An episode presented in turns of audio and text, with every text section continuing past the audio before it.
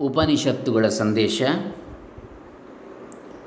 ಸ್ವಾಮಿ ರಂಗನಾಥಾನಂದಜಿ ಮಹಾರಾಜ್ ರಾಮಕೃಷ್ಣಾಶ್ರಮ, ಇವರ ಮೇರುಕೃತಿ ಇದರ ಪ್ರವಚನದಲ್ಲಿ ಹದಿನೈದನೇ ಕಂತು ಇವತ್ತು, ಪೂರ್ಣಮದ ಪೂರ್ಣಮಿದಂ ಶಾಂತಿ ಮಂತ್ರದ ವ್ಯಾಖ್ಯಾನ ಎರಡನೇ ಕಂತು. ಓಂ ಶ್ರೀ ಗುರುಭ್ಯೋ ನಮಃ. ಹರಿ ಓಂ. ಶ್ರೀ ಗಣೇಶಾಯ ನಮಃ. ಡಾಕ್ಟರ್ ಕೃಷ್ಣಮೂರ್ತಿ ಶಾಸ್ತ್ರಿ, ದಂಬೆ ಪುಣಚ, ಬಂಟ್ವಾಳ ತಾಲೂಕು, ದಕ್ಷಿಣ ಕನ್ನಡ ಜಿಲ್ಲೆ ಕರ್ನಾಟಕ, ಭಾರತ. ಪೂರ್ಣತೆಯನ್ನು ಸಾಧಿಸಲು ಪ್ರಯತ್ನ.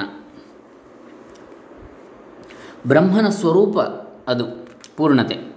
ಉಪನಿಷತ್ತುಗಳ ಮುಖ್ಯ ವಿಷಯ ಈ ಬ್ರಹ್ಮವೇ.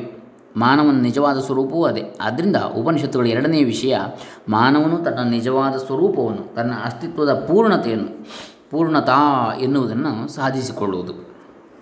ಪೂರ್ಣತೆ ಎಂಬ ಪದವೇ ಮಾನವನ ಮನಸ್ಸಿನ ಮೇಲೆ ಅದ್ಭುತವಾದ ಪ್ರಭಾವವನ್ನು ಹೊಂದಿರುವಂಥದ್ದು. ಪೂರ್ಣತೆಯನ್ನು ಕುರಿತು ಮಾತನಾಡುವುದೆಂದರೆ ಸಾರ್ಥಕತೆಯನ್ನು, ಅಖಂಡತೆಯನ್ನು ಕುರಿತು ಹೇಳಿದಂತೆ. ಬಹುಕಾಲ ಅಡಗಿಸಲಾರದ ಮಾನವ ಹೃದಯದ ತೀವ್ರವಾದ ಹಂಬಲಗಳನ್ನು ಈ ಪದಗಳು ಸೂಚಿಸುತ್ತವೆ. ಮಾನವನ ಹೃದಯದ ಪ್ರತಿಯೊಂದು ಮಿಡಿತವೂ, ಒಟ್ಟಿನಲ್ಲಿ ಬದುಕಿನ ಹೋರಾಟವೂ ಈ ಪೂರ್ಣತೆಗೋಸ್ಕರವೇ. ಬದುಕಿನಲ್ಲಿ ನಾವಿಡುವ ಪ್ರತಿಯೊಂದು ಹೆಜ್ಜೆಯ ಗುರಿಯೂ ಈ ಸಿದ್ಧಿಯನ್ನು ಪಡೆಯುವುದೇ, ಈ ಪೂರ್ಣತೆಯನ್ನು ಸಾಧಿಸುವುದೇ. ವಿಶ್ವದ ಸಾಮಾನ್ಯ ಲಕ್ಷಣ ಇದು. ಬಿಂದು ಸಿಂಧುವನ್ನು ಸೇರಲು ಪ್ರಯತ್ನ ನಡೆಸುತ್ತಿದೆ. ಅಂಶವು ಪೂರ್ಣದಲ್ಲಿ ತನ್ನ ಸಾರ್ಥಕತೆಯನ್ನು ಕಂಡುಕೊಳ್ಳಲು ಪ್ರಯತ್ನಿಸುತ್ತಿದೆ. ಮಾನವನು ಭಗವಂತನಲ್ಲಿ ತನ್ನ ಪೂರ್ಣತೆಯನ್ನು ಕಂಡುಕೊಳ್ಳುತ್ತಾನೆ. ಇರವಿನ ಸಮಗ್ರ ಘಟನೆಗೆ, ಅಸ್ತಿತ್ವದ ಸಮಗ್ರ ಘಟನೆಗೆ ಈ ರೀತಿಯಾಗಿ ವ್ಯಾಖ್ಯಾನ ನೀಡುವುದಕ್ಕೆ ಬೇಕಾದಷ್ಟು ಪುಷ್ಟಿ ಅತ್ಯಂತ ಪ್ರಗತಿಪರ ಜೀವವಿಜ್ಞಾನಿಗಳ ದೃಷ್ಟಿಯಲ್ಲಿ ನಮಗೆ ದೊರಕುತ್ತದೆ ದೊರಕುತ್ತದೆ. ಜೂಲಿಯನ್ ಹಕ್ಸ್ಲೆ ಅವರು ಡಾರ್ವಿನ್ ಸಿದ್ಧಾಂತದ ಉದಯ ಎಂಬ ಪ್ರಬಂಧದಲ್ಲಿ ಹೀಗೆ ಹೇಳ್ತಾರೆ. ನಮ್ಮ ಈಗಿನ ಜ್ಞಾನದ ಬೆಳಕಿನಲ್ಲಿ ನೋಡುವುದಾದರೆ ಮಾನವನ ಅತ್ಯಂತ ಸಮಗ್ರ ಗುರಿ ಹೇಗೋ ಉಳಿದುಕೊಳ್ಳುವುದಲ್ಲ, ಸಂಖ್ಯೆಯಲ್ಲಿ ಹೆಚ್ಚುತ್ತಾ ಹೋಗುವುದೂ ಅಲ್ಲ ವ್ಯವಸ್ಥೆಯ ಸಂಕೀರ್ಣತೆಯನ್ನು ಹೆಚ್ಚು ಮಾಡಿಕೊಳ್ಳುವುದು ಅಲ್ಲ, ಅಥವಾ ತನ್ನ ಸುತ್ತಣ ಆವರಣದ ಮೇಲೆ ಹತೋಟಿಯನ್ನು ಹೆಚ್ಚಿಸಿಕೊಳ್ಳುವುದು ಅಲ್ಲ, ಅದು ಹೆಚ್ಚಿನ ಪೂರ್ಣತೆಯ ಸಾಧನೆ. ಸಾಮೂಹಿಕವಾಗಿ ಮಾನವ ವಂಶಗಳು ಹೆಚ್ಚಿನ ಸಾಧ್ಯತೆಗಳನ್ನು ಪೂರ್ಣವಾಗಿ ಪಡೆದುಕೊಳ್ಳುವುದು, ಹೆಚ್ಚು ಹೆಚ್ಚು ವ್ಯಕ್ತಿಗಳು ಇವನ್ನು ಸಾಧಿಸುವುದು.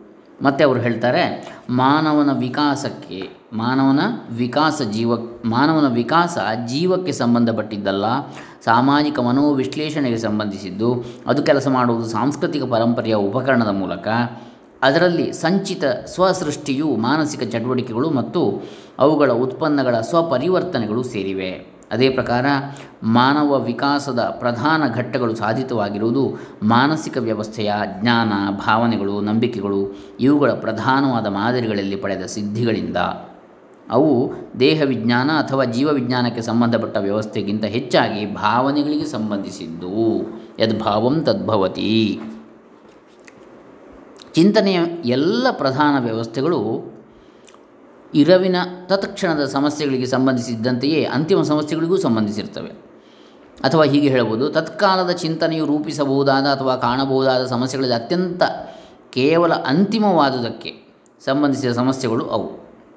ಅವೆಲ್ಲವೂ ಮಾನವ, ಅವನು ವಾಸಿಸುತ್ತಿರುವ ಜಗತ್ತು, ಈ ಜಗತ್ತಿನಲ್ಲಿ ಅವನ ಸ್ಥಾನ ಮತ್ತು ಪಾತ್ರ ಇವುಗಳನ್ನು ಕುರಿತು ಸ್ವಲ್ಪ ಮಟ್ಟಿನ ವ್ಯಾಖ್ಯಾನವನ್ನು ನೀಡುತ್ತವೆ.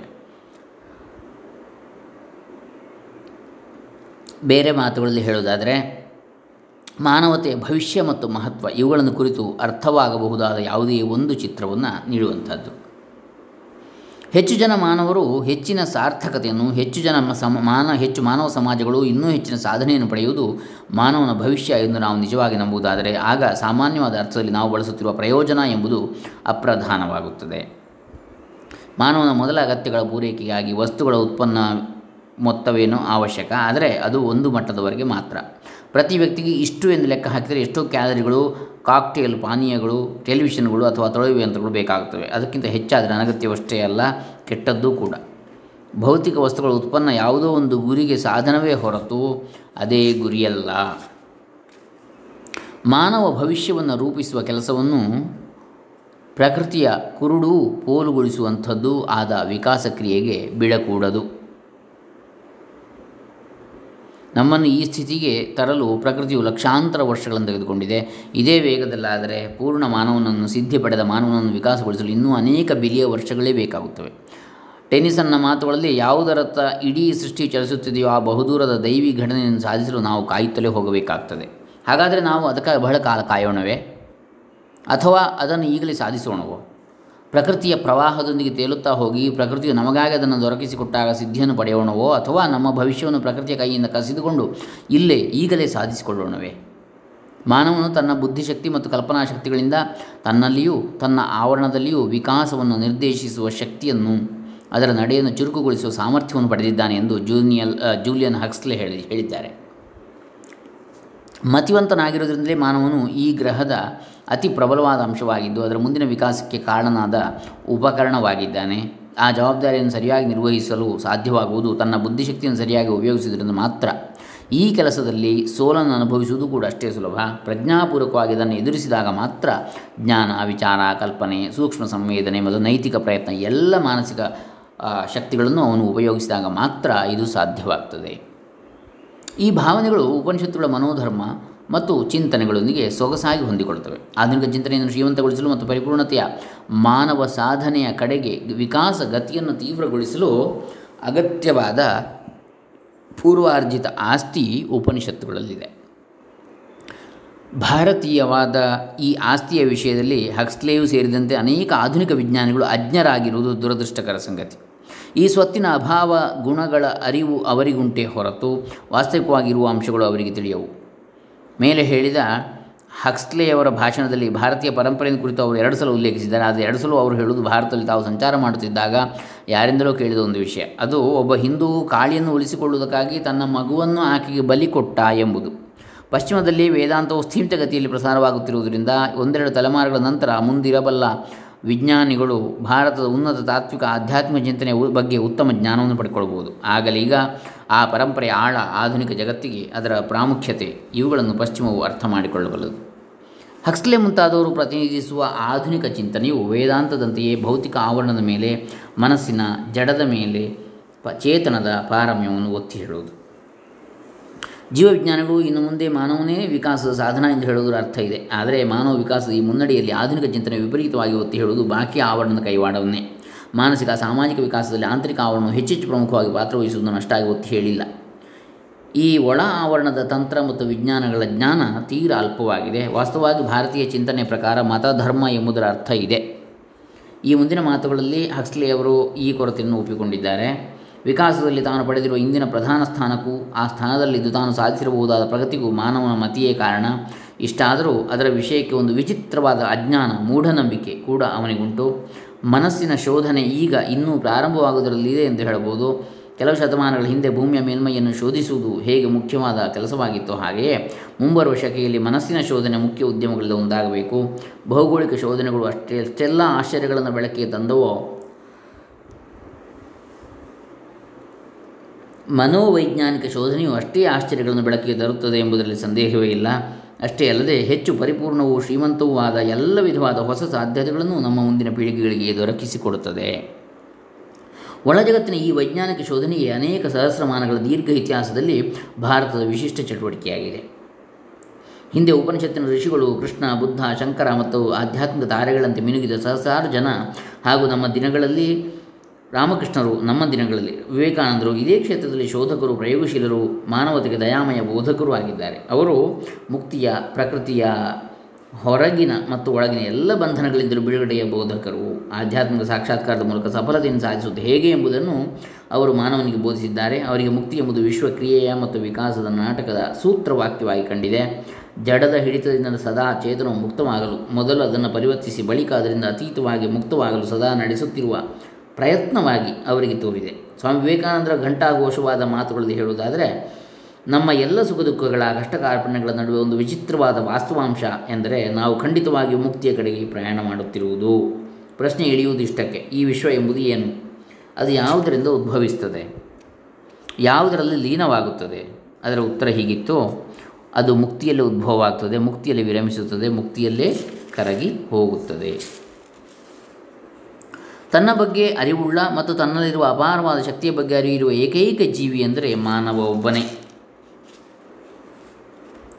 ಜೊತೆಯಲ್ಲೇ ತನ್ನ ಒಳಗಿನ ಮಿತಿಗೂ ಒಳಗಿನ ಮಿತಿಯ ಬಗೆಗೂ ತೀವ್ರವಾದ ಅರಿವು ಅವನಿಗುಂಟು.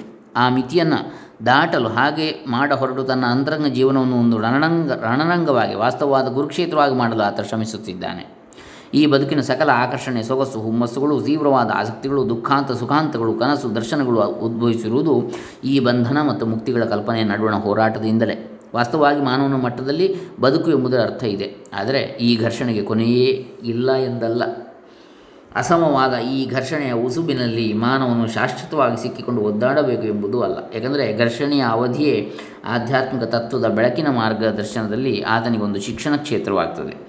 ಅದರಲ್ಲಿ ಆತ ನೈತಿಕ ಆಧ್ಯಾತ್ಮಿಕ ಶಿಕ್ಷಣವನ್ನು ಪಡೆದು ಇಚ್ಛಾಶಕ್ತಿ ಆಧ್ಯಾತ್ಮ ಶಕ್ತಿ, ಗುರಿ, ನೋಟದ ಸ್ಪಷ್ಟತೆ ಇವುಗಳನ್ನೆಲ್ಲ ಗಳಿಸಿಕೊಂಡು ಕೊನೆಗೆ ತನ್ನ ಆಧ್ಯಾತ್ಮಿಕ ಸ್ವರೂಪವನ್ನು ಕಂಡುಕೊಂಡು ನಿಜವಾದ ಮುಕ್ತಿಯನ್ನು ಆನಂದವನ್ನು ಗಳಿಸಿಕೊಡ್ತಾನೆ ಮೋಕ್ಷ ಅವನ ಜನ್ಮಸಿದ್ಧವಾದ ಹಕ್ಕು, ಅದನ್ನು ಆತ ವಿಕಾಸಗತಿಯ ದೀರ್ಘ ವೇದನೆಯನ್ನು ಅನುಭವಿಸಿದ ನಂತರ ಮತ್ತೆ ಗಳಿಸಿಕೊಡ್ತಾನೆ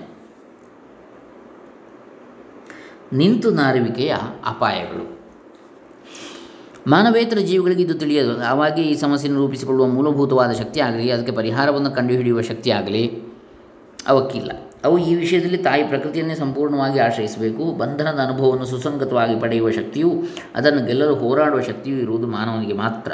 ಪ್ರಾಣಿಗಳು ಸುಖ ದುಃಖ ಉತ್ಸಾಹ, ನಿರುತ್ಸಾಹ, ಪ್ರೀತಿ, ದ್ವೇಷ ಮುಂತಾದ ಭಾವ ಅತುಯಿತಗಳ ಯಾತನೆಗಳನ್ನು ಕ್ಷಣಿಕ ಅನುಭವಗಳಾಗಿ ಅಲ್ಲದೆ ಬೇರೆ ರೀತಿಯಲ್ಲಿ ಅನುಭವಿಸಿ ತಿಳಿಯವು. ಮಾನವನಿಗಾದರೂ ಇವುಗಳೆಲ್ಲ ಇವುಗಳೆಲ್ಲದರ ಅನುಭವಗಳು ಉಂಟು ತಾನು ಬೆಳೆಸಿಕೊಂಡಿರುವ ವಿಚಾರಶಕ್ತಿ ಮೂಲಕ ಅವನು ಈ ಎಲ್ಲದರ ಬಗೆಗೂ ಪ್ರಶ್ನೆಗಳನ್ನು ಕೇಳ್ತಾನೆ ತನ್ನ ಇಚ್ಛಾಶಕ್ತಿ ಮೂಲಕ ಅವುಗಳನ್ನು ಅಂಕೆಗೊಳಪಡಿಸ್ತಾನೆ ಅವುಗಳಿಂದ ಶ್ರೀಮಂತವು ಭದ್ರವಾದ ಚಾರಿತ್ರ್ಯವನ್ನು ವ್ಯಕ್ತಿತ್ವವನ್ನು ರೂಪಿಸ್ತಾನೆ ಮಾನವನ ಮಹಿಮೆ ಇರುವುದು ಇಲ್ಲೇ ಎನ್ನುತ್ತದೆ ವೇದಾಂತ. ತನ್ನನ್ನು ತಾನು ಆತ ಮೀರಿ ಬೆಳೆಯಬಲ್ಲ. ಇದು ಇಲ್ಲೇ ಈ ಬದುಕಿನಲ್ಲಿ ಈ ವ್ಯಕ್ತಿಯಾಗಿಯೇ ಪ್ರಕೃತಿಯ ವಿಕಾಸ ಕ್ರಮದ ಕೊನೆಯಲ್ಲಿ ಅಲ್ಲ. ಶ್ರೀಮದ್ ಭಾಗವತ ಹೇಳ್ತದೆ ಮೂರು, ಏಳು, ಹದಿನೇಳರಲ್ಲಿ ಎಷ್ಟ ಮೂಢದ ಮೂಢತಮೋ ಲೋಕೆ ಎಷ್ಟ ಬುದ್ಧೇ ಪರಂಗತಃ. ತಾವುಭೋ ಸುಖಮೇಧೇತೆ ಕ್ಲಿಶ್ಯತ್ ಕ್ಲಿಶ್ಯತ್ಯಂತರಿತೋ ಜನ. ಈ ಜಗತ್ತಿನಲ್ಲಿ ಎರಡು ರೀತಿ ಜನರಿಗೆ ಮಾತ್ರ ಯಾವಾಗಲೂ ಸುಖ ಉಂಟು. ಒಬ್ಬ ಪರಮ ಮೂಢ, ಇನ್ನೊಬ್ಬ ತನ್ನನ್ನು ತಾನೇ ಮೀರಿದವನು. ಮತಿಯನ್ನು ಮೀರಿ ಪರಮಹಂಸ ಸ್ಥಿತಿಯನ್ನು ಮುಟ್ಟಿದವನು. ಈ ಮಧ್ಯದಲ್ಲಿರುವ ಎಲ್ಲ ಜನರು ಒಂದು ಬಗೆ ಬಗೆಯ ತುಯಿತವನ್ನು ತುಯಿತವನ್ನು ದುಃಖವನ್ನು ಅನುಭವಿಸುತ್ತಲೇ ಇರ್ತಾರೆ. ಈ ಎರಡೂ ರೀತಿಯ ವಿರುದ್ಧ ಬಗೆಯವರಿಗೆ ಹೊಯ್ದಾಟವಿಲ್ಲ. ಉಳಿದ ಅಸಂಖ್ಯಾತ ಜನಸಮುದಾಯದವರಾದರೂ ಈ ಬದುಕು ಹೊಯ್ದಾಟದಿಂದ ಕೂಡಿದ್ದು ಅಂತೇಳಿ ತಿಳಿಯುತ್ತಾರೆ. ವೇದಾಂತ ಹೇಳ್ತದೆ, ಈ ತುಯಿತ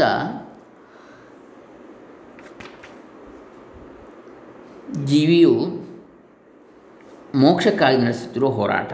ಮನುಷ್ಯನ ವಿಷಯದಲ್ಲಾದರೂ ಈ ದ್ವೈತವೇ ಅವನನ್ನು ಪ್ರಕೃತಿಯ ಪಥದಲ್ಲಿ ಒಯ್ಯುತ್ತದೆ. ತಾನು ಬದ್ಧ ಎಂಬುದರ ಅರಿವು ಮುಕ್ತಿಯ ಕಡೆಗೆ ಇಟ್ಟ ಮೊದಲ ಹೆಜ್ಜೆ. ರಾಜಕೀಯದಲ್ಲಿ ನಾವು ಕಾಣುತ್ತೇವೆ, ಎಲ್ಲಿಯವರೆಗೆ ಒಂದು ದೇಶ ತಾನು ದಾಸ್ಯದಲ್ಲಿದ್ದೇನೆ ಎಂಬುದನ್ನು ತಿಳಿದುಕೊಳ್ಳುವುದಿಲ್ಲವೋ ಅಲ್ಲಿಯವರೆಗೆ ಅದು ಶಾಂತವಾಗಿ ಒಡತೋ ಒಳತೋಟಿ ಇಲ್ಲದೆಯೂ ಇರುತ್ತದೆ. ಆದರೆ, ಅದಕ್ಕೆ ಸ್ವಾತಂತ್ರ್ಯದ ಸಂತೋಷದ ಅರಿವು ಇರು, ಇಲ್ಲ. ಆದರೆ ಆ ರಾಷ್ಟ್ರ ಇದ್ದಕ್ಕಿದ್ದಂತೆ ಭಾವಿಸುತ್ತದೆ, ದಾಸ್ಯದಲ್ಲಿರುವುದಕ್ಕಿಂತ ಮರಣವೇ ಮೇಲು ಎಂದು. ಆ ಕ್ಷಣವೇ ಅದರ ಬದುಕಿನಲ್ಲಿ ಒಳತೋಟಿ ಪ್ರಾರಂಭವಾಗ್ತದೆ. ಆ ಕ್ಷಣವೇ ಮುಕ್ತಿಯತ್ತ ಅದರ ಯಾತ್ರೆಯು ಪ್ರಾರಂಭವಾಗ್ತದೆ. ಭರತಖಂಡದ ಪ್ರ ಇತಿಹಾಸ, ಇತ್ತೀಚಿನ ಇತಿಹಾಸದಲ್ಲಿ ಇದನ್ನು ನಾವು ನೋಡಿದ್ದೇವೆ. ಸ್ವಾಮಿ ರಂಗನಾಥಾನಜಿಯವರು ಹೇಳ್ತಾರೆ, ಆಧ್ಯಾತ್ಮಿಕ ಜೀವನದಲ್ಲಿ ಆಗುವುದು ಇಂಥವೇ. ಅನೇಕರಿಗೆ ತಾವು ಬದ್ಧರು ಎಂಬುದೇ ತಿಳಿಯದು. ಇಂದ್ರಿಯ ಜಗತ್ತು ಒದಗಿಸುವ ಅಲ್ಪ ಸುಖಗಳಲ್ಲಿ ಅವರು ತೃಪ್ತರಾಗಿ ಸಂತೋಷದಿಂದಿದ್ದಾರೆ ನೋವು ಇದೆ, ಆದರೆ ಸ್ವಲ್ಪ ಸುಖ ಇದ್ದರೆ ಸಾಕು. ಅದಕ್ಕದು ಪರಿಹಾರ ದೊರೆತಂತೆ. ವೇದಾಂತವು ಅವರನ್ನು ಸಂಸಾರಿಗಳು, ನಿಂತಲ್ಲಿ ನಿಲ್ಲುವ ಜೀವಗಳು ಎಂದು ಕರೀತಾರೆ.